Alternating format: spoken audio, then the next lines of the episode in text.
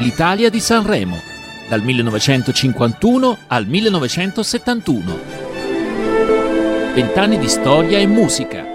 Conduce in studio Domenico San Giorgio.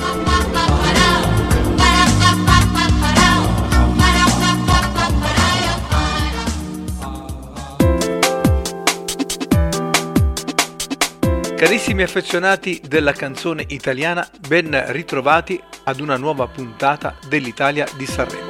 Un saluto a tutti da Domenico San Giorgio.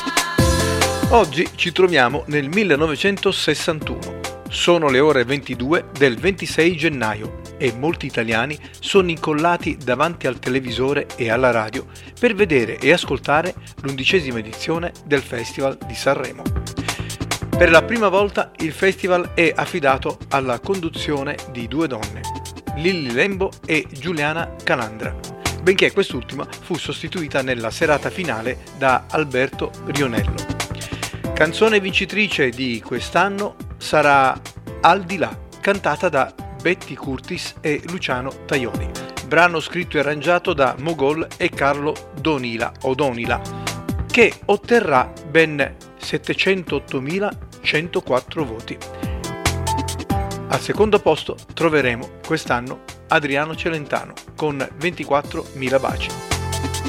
E a proposito di Celentano, si racconta che all'epoca 23enne si presentò alla manifestazione con una licenza speciale concessa dal comandante della caserma di artiglieria di Torino, dove stava svolgendo il servizio di leva e per fargli avere la licenza intervenne addirittura l'onorevole Giulio Andreotti, allora ministro della difesa. Ma le cose curiose non finiscono qui. Altri fatti eh, sconvolgono il pubblico e la critica di quell'anno. Celentano durante l'esibizione mostra la schiena al pubblico, provocazione inaudita per quell'epoca. Mina urla troppo e Gino Paoli si presenta al festival senza il tradizionale smoking e per giunta con la cravatta slacciata critiche da tutte le parti. Non mancò neppure quella del Vaticano, tramite l'osservatore romano, che titolò un festival che dovremmo dimenticare al più presto, in riferimento alle nuove tendenze canore emerse durante quella rassegna.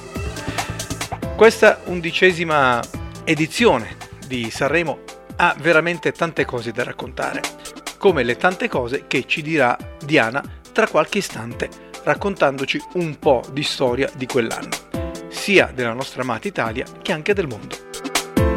Correva l'anno 1961. Noi ci risentiremo subito dopo per parlare di Betty Curtis e Luciano Tajoli e naturalmente della canzone vincitrice di Sanremo. La parola a Diana.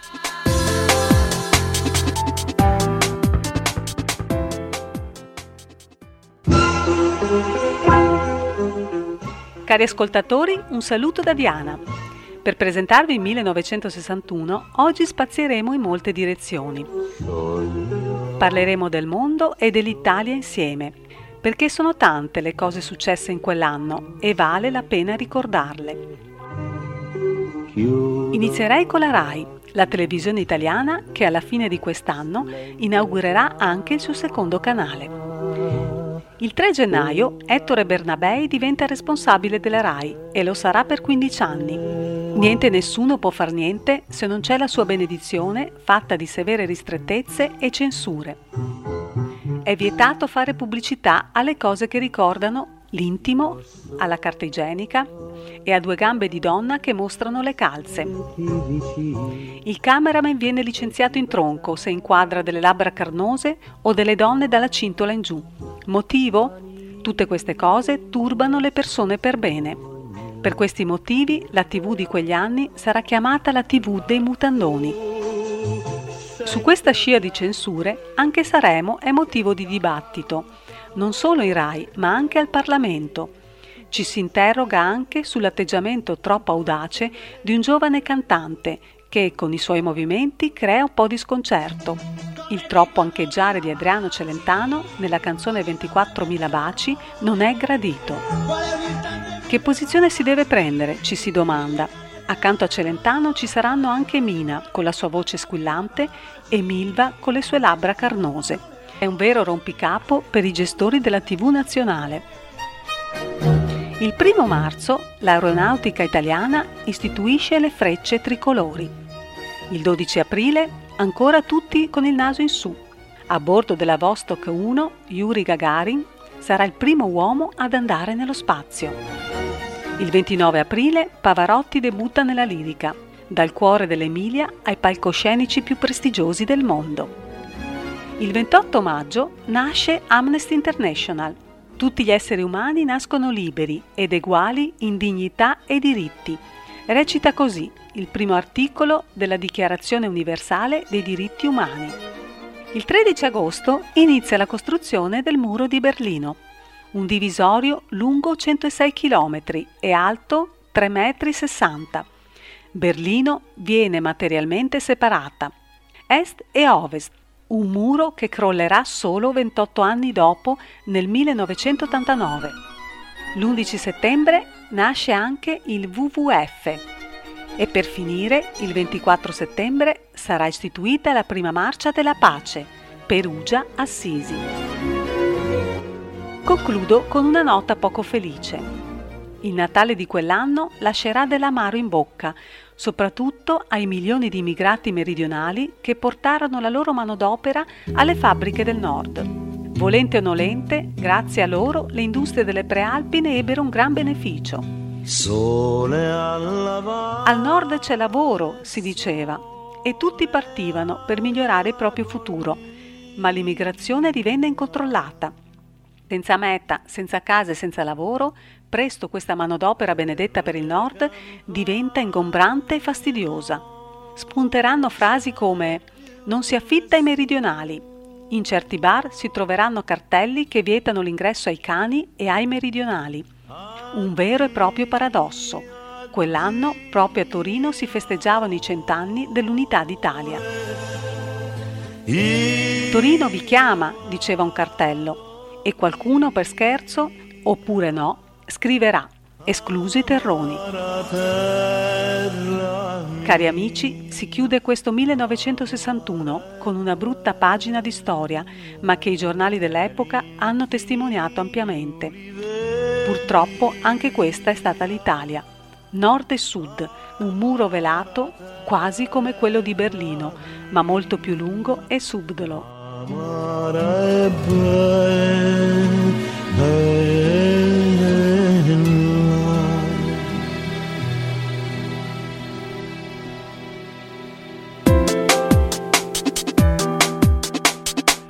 La storia del 1961 in Italia si chiude, come abbiamo sentito da Diana, con una nota negativa. In realtà questa pagina incresciosa non iniziò quell'anno e non finì neanche subito dopo. Ancora oggi, malgrado una più attenta educazione civica, se ne vedono gli strascichi. Ma torniamo all'undicesimo Festival di Sanremo, canzone vincitrice della manifestazione, Al di là, cantata da Luciano Tajoli e Betty Curtis. Due parole anche qui sugli artisti. Betty Curtis, nome d'arte di Roberta Corti, nasce a Milano il 22 marzo del 1936. Per le sue qualità vocali e eleganza sulla scena, è ricordata come una delle interpreti più rappresentativi della musica leggera italiana. Fu scoperta da Teddy Reno e venne presto scritturata dalla CGD, debuttando sul mercato discografico già nel 1957.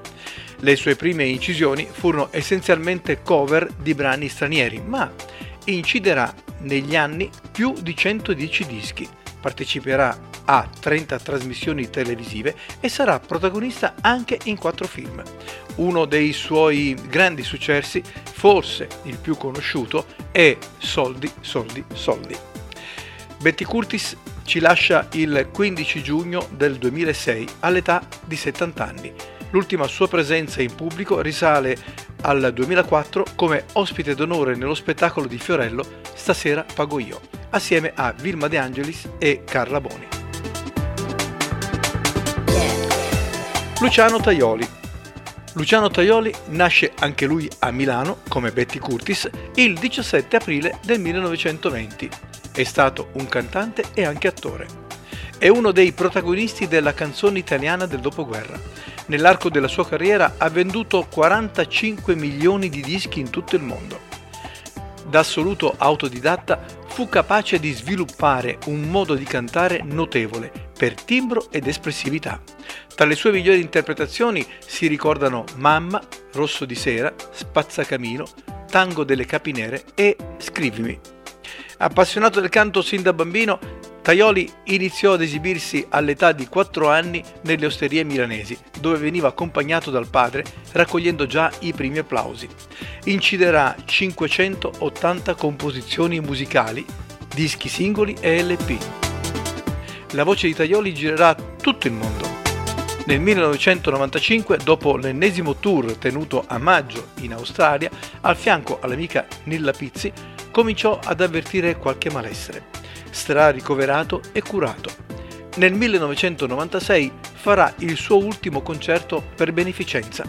Pochi mesi dopo, nel caldo agosto di quell'anno, ci lascerà all'età di 76 anni. Nel luglio del 2020, in occasione del centenario della nascita di Luciano Tajoli, uscì il CD intitolato Luciano Tajoli Centenario, contenente 22 canzoni storiche incise tra il 1939 e il 1963. Un'ultima curiosità sul cantante. Luciano Tajoli, in due dei suoi vini prodotti nella sua azienda agricola Vandanna a Montecarlo di Lucca, sull'etichetta del bianco vi è stampato il suo motto. Vandanna, il vino che fa cantare. Bene, e con questa ultima frase curiosa è giunto anche il momento di salutarci. Da Domenico San Giorgio naturalmente è tutto, ma vi lascio ora con la canzone vincitrice dell'undicesimo Festival di Sanremo 1961, dal titolo Al di là. L'interpretazione è quella di Betty Curtis. Buon ascolto e a risentirci alla prossima puntata.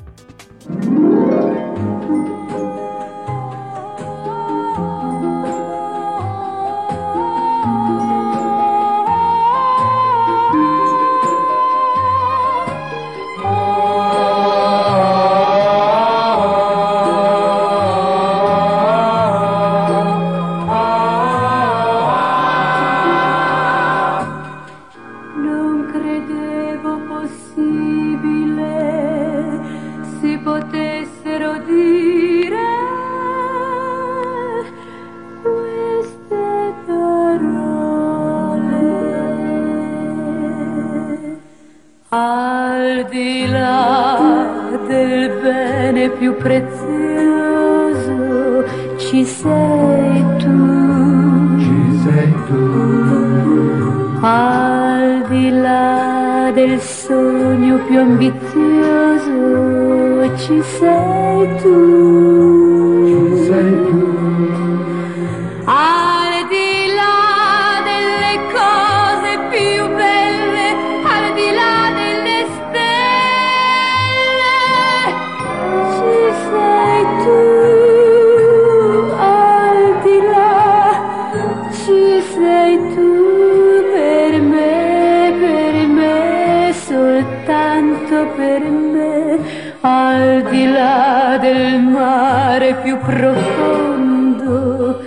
Ci sei tu. Ci sei tu. Al di là dei limiti del mondo ci sei tu. Ci sei tu.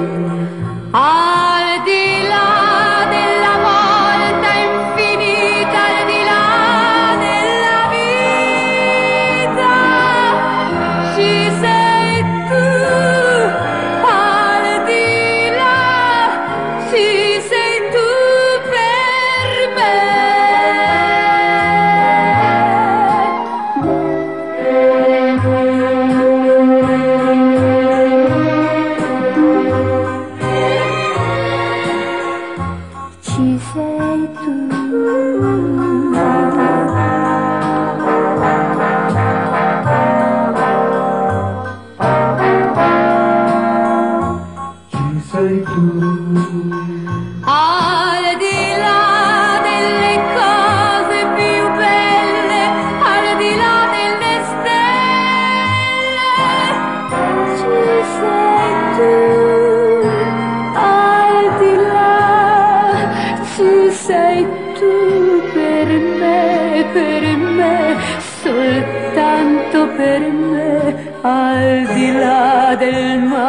Più profondo, ci sei tu. sei tu, Al di là dei limiti del mondo, ci sei tu.